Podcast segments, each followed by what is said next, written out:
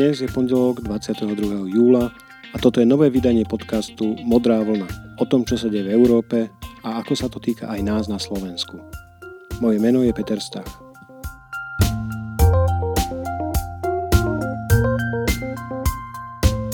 Aj tentokrát sa môžete tešiť na 3 bloky, v ktorých sa budem venovať 3 zaujímavým témam. V prvom bloku sa ešte raz vrátim k voľbe predsedničky Európskej komisie, ktorá prebehla v Európskom parlamente v utorok minulý týždeň, a budem nahlas rozmýšľať, aký je mandát Ursuly von der Leyen na najbližších 5 rokov, čiže inými slovami, komu a čím sa zaviazala a čo s tým teraz.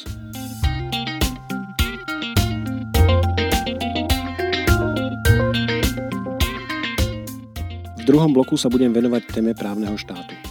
Bola to táto téma, ktorá holandského socialistu pána Timmermansa pripravila o šancu postaviť sa na čelo Európskej komisie. No a napriek tomu dosluhujúca komisia predstavila práve teraz návrh novej série opatrení na posilnenie právneho štátu v Únii, pravdepodobne pripravený práve pánom Timmermansom. A aby toho nebol málo, v prvých rozhovoroch po svojom zvolení sa k tejto téme vyjadrila aj budúca šéfka komisie.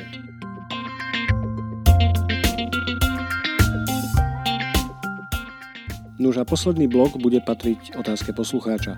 Áno, stránka anchor.fm/Peter-Stach umožňuje vám, poslucháčom, nahrať otázku alebo odkaz pre Modrú vlnu. A ja som veľmi rád, že vďaka tomu získava táto show aj prvok interaktivity. A z môjho monológu sa stáva dialóg. Tá dnešná otázka sa týka reformy európskych inštitúcií. Takže ešte raz, vítajte pri počúvaní Modrej vlny.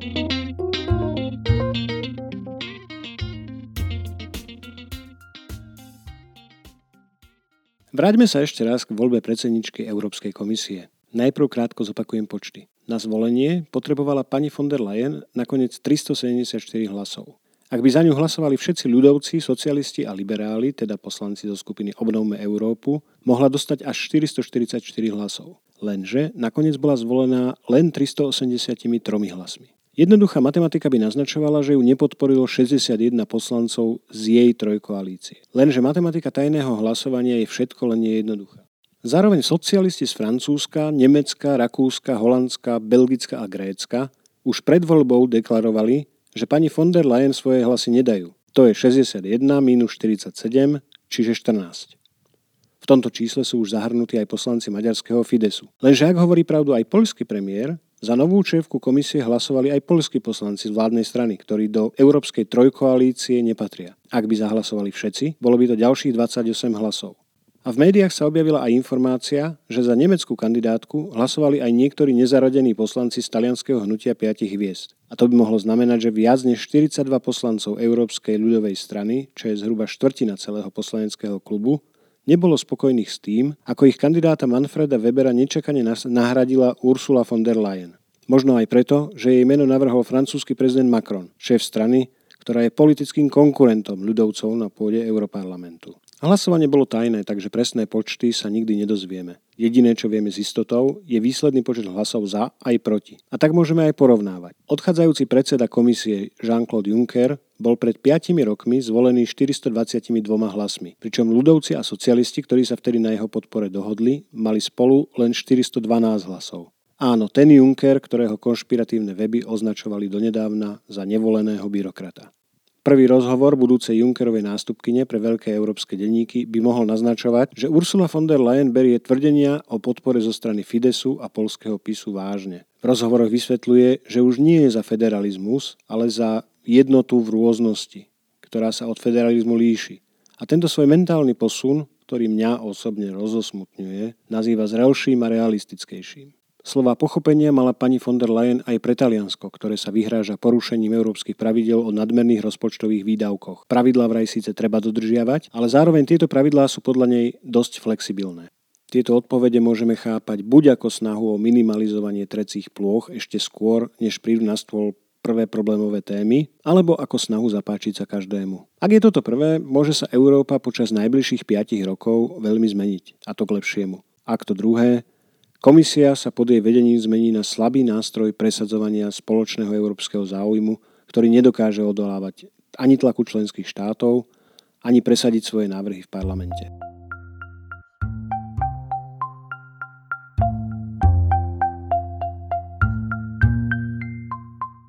Jednou z fascinujúcich stránok politiky, tej európskej rovnako ako tej našej slovenskej, je snaha politikov, teda tých lepších, nájsť takú pozíciu, ktorá by im umožnila uspokojiť niekedy aj protichodné očakávania rôznych cieľových skupín.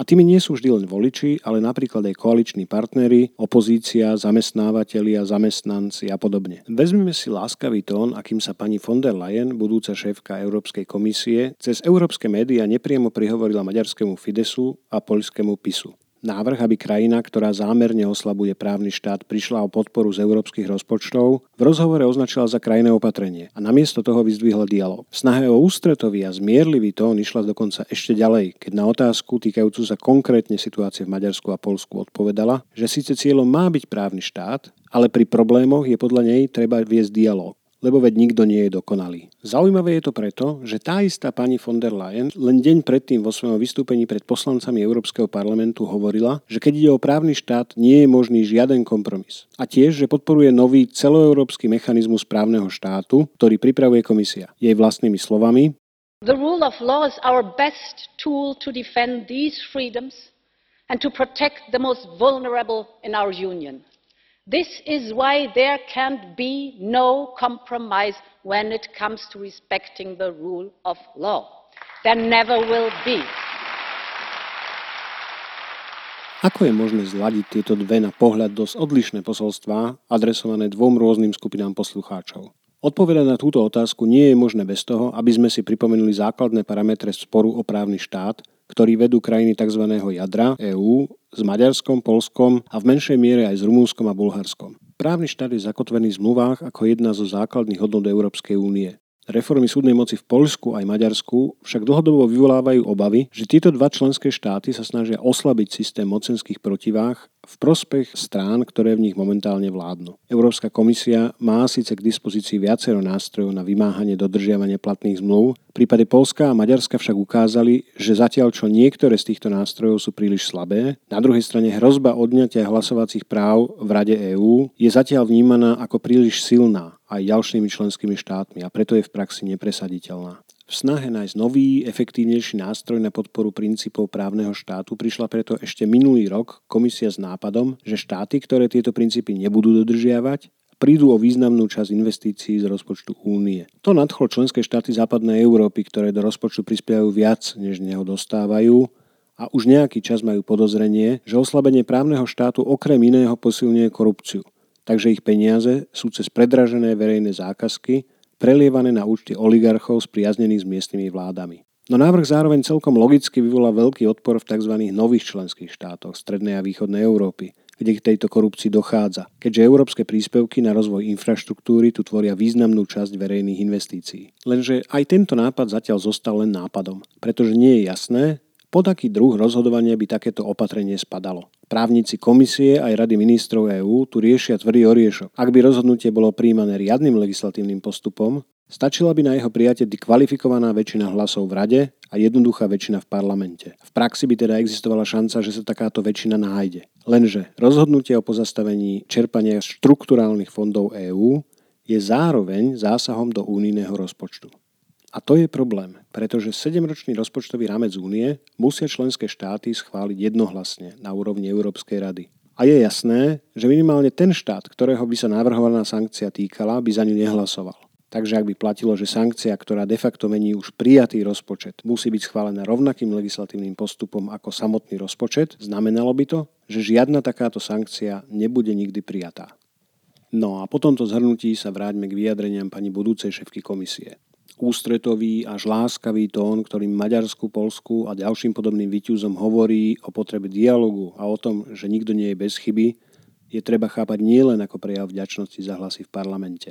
Môžeme ho zároveň chápať aj ako dôkaz blesku rýchleho zorientovania sa pani von der Leyen v spore o dodržiavanie zásad právneho štátu na európskej úrovni. Pochopila, že existujúce nástroje, ktoré má komisia dnes k dispozícii, sú buď málo účinné, alebo ťažko použiteľné. Rozhodla sa preto, že nemá zmysel šermovať prázdnymi výhrážkami, ktorými by hneď od začiatku zadefinovala svoje vzťahy s maďarskou a poľskou vládou. Z jej príhovoru na pôde pléna Európskeho parlamentu je však tiež zrejmé, že pozná najnovší návrh komisie, ktorá pod vedením pána Timmermansa vymyslela celkom nový nástroj, a že ho podporuje. To vôbec nie je málo na niekoho, kto ešte pred 2 týždňami netušil, že bude stáť na čele administratívy celej únie.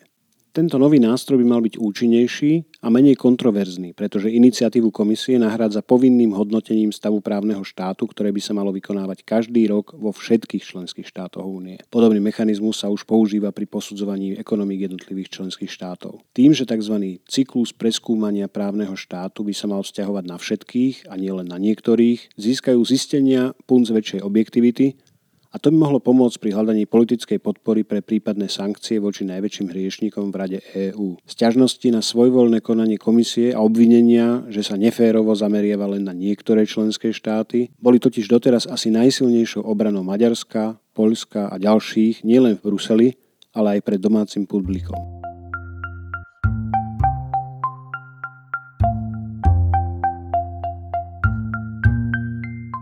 A dostali sme sa do posledného, 3. bloku dnešného vydania Modrej vlny a týmto blokom je otázka poslucháča a moja odpoveď alebo reakcia na túto otázku. Tomáš nám poslal nasledovnú otázku. Viacerí politici európsky, najmä Emmanuel Macron, hovoria o potrebe reformovať rozhodovacie mechanizmy a inštitúcie Európskej únie. Podarí sa podľa vás táto reforma v tomto volebnom období? A ako by podľa vás mohla vyzerať realisticky? A ako by možno mala vyzerať? Úprimne musím povedať, že je to veľmi zaujímavá otázka a veľmi pekne ďakujem Tomášovi.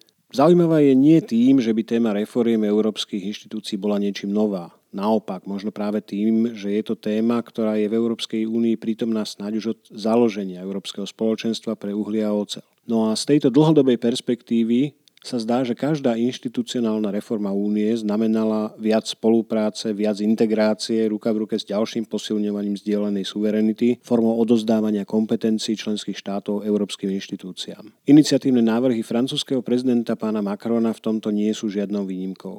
Jeho prejav na Parížskej Sorbonne navrhoval reformu 6 oblastí. Obrany a bezpečnosti, azylu a migrácie, partnerstva s Afrikou a Stredozemím, udržateľného rozvoja, digitálnej a inovatívnej ekonomiky a eurozóny. O tom, čo sa v týchto 6 okruhoch tém udialo za posledné 2 roky, by sa dalo hovoriť dlho a podrobne. Otázka, ktorú položil Tomáš, je však nasmerovaná do budúcnosti a ja hoci nie som žiaden jasnovidec, zdá sa mi, že práve z pohľadu budúcnosti európskych reformiem alebo teda zásadnejších zmien európskeho politického smerovania má zmysel pozrieť sa na prieniky medzi sorbonským prejavom pána prezidenta Macrona spred 2 rokov a vystúpením pani von der Leyen, budúcej predsedničky Európskej komisie, pred poslancami Európskeho parlamentu. Prvá významná zhoda je v oblasti klimatickej politiky. Obaja, Macron aj von der Leyen, hovoria o ekologickej zmene, uhlíkovej dani, čistej doprave, pričom budúca šéfka komisie si kladie aj konkrétny cieľ – klimaticky neutrálnu Európu do roku 2050. Dobudovanie eurozóny je ďalšou prioritou, na ktorej je zrejmá zhoda v oboch prejavoch. Von der Leyen hovorí o únii kapitálových trhov, Macron o rozpočte eurozóny a spoločných investíciách, ale cieľ je rovnaký. Aj digitálna daň, ktorá v minulom volebnom období narazila na odpor niektorých členských štátov, je stále v hre. Rovnako v sociálnej oblasti vidieť veľkú mieru zhody. Európsku minimálnu mzdu nájdeme rovnako v prejave Ursuly von der Leyen ako v liste Emmanuela Macrona občanom EÚ, ktorý zverejnil týždeň pred májovými eurovoľbami. Odlišné akcenty nevyvolávajú dojem rôznosti názorov, práve naopak počiarkujú to, že posilnenie európskeho piliera sociálnych práv, s ktorým prišla ešte Junckerova komisia, bude zásadnou témou európskej politiky aj v najbližších 5 rokoch. No a nemali by sme zabudnúť na tému migrácia a azylu. V oficiálnom prejave sa pani von der Leyen prihlásila k požiadavkám pána Macrona na viac solidarity medzi členskými štátmi pri riešení migrácie a udeľovaní azylu.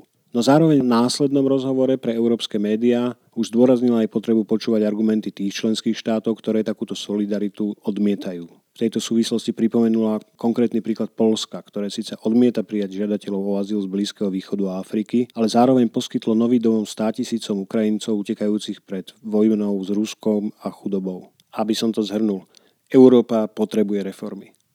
Ale nie také, ktoré by oslabili jej akcieschopnosť a po akých volá napríklad náš Richard Sulík. Naopak, potrebujeme reformy, ktoré posilnia našu spoločnú, zdieľanú európsku suverenitu, bezpečnosť a prosperitu. A pri počúvaní novej šéfky Európskej komisie sa zdá, že francúzsky prezident získal pre svoje návrhy dôležitého inštitučného spojenca. Dôležitého preto, lebo je to práve Európska komisia, ktorá jediná môže priniesť na stôl konkrétne návrhy týchto reforiem.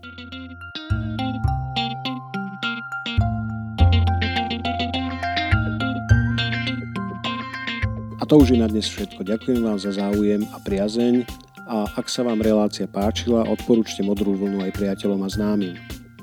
Nájdete ju už na 8 platformách vrátane Apple Podcast, Google Podcast a Spotify.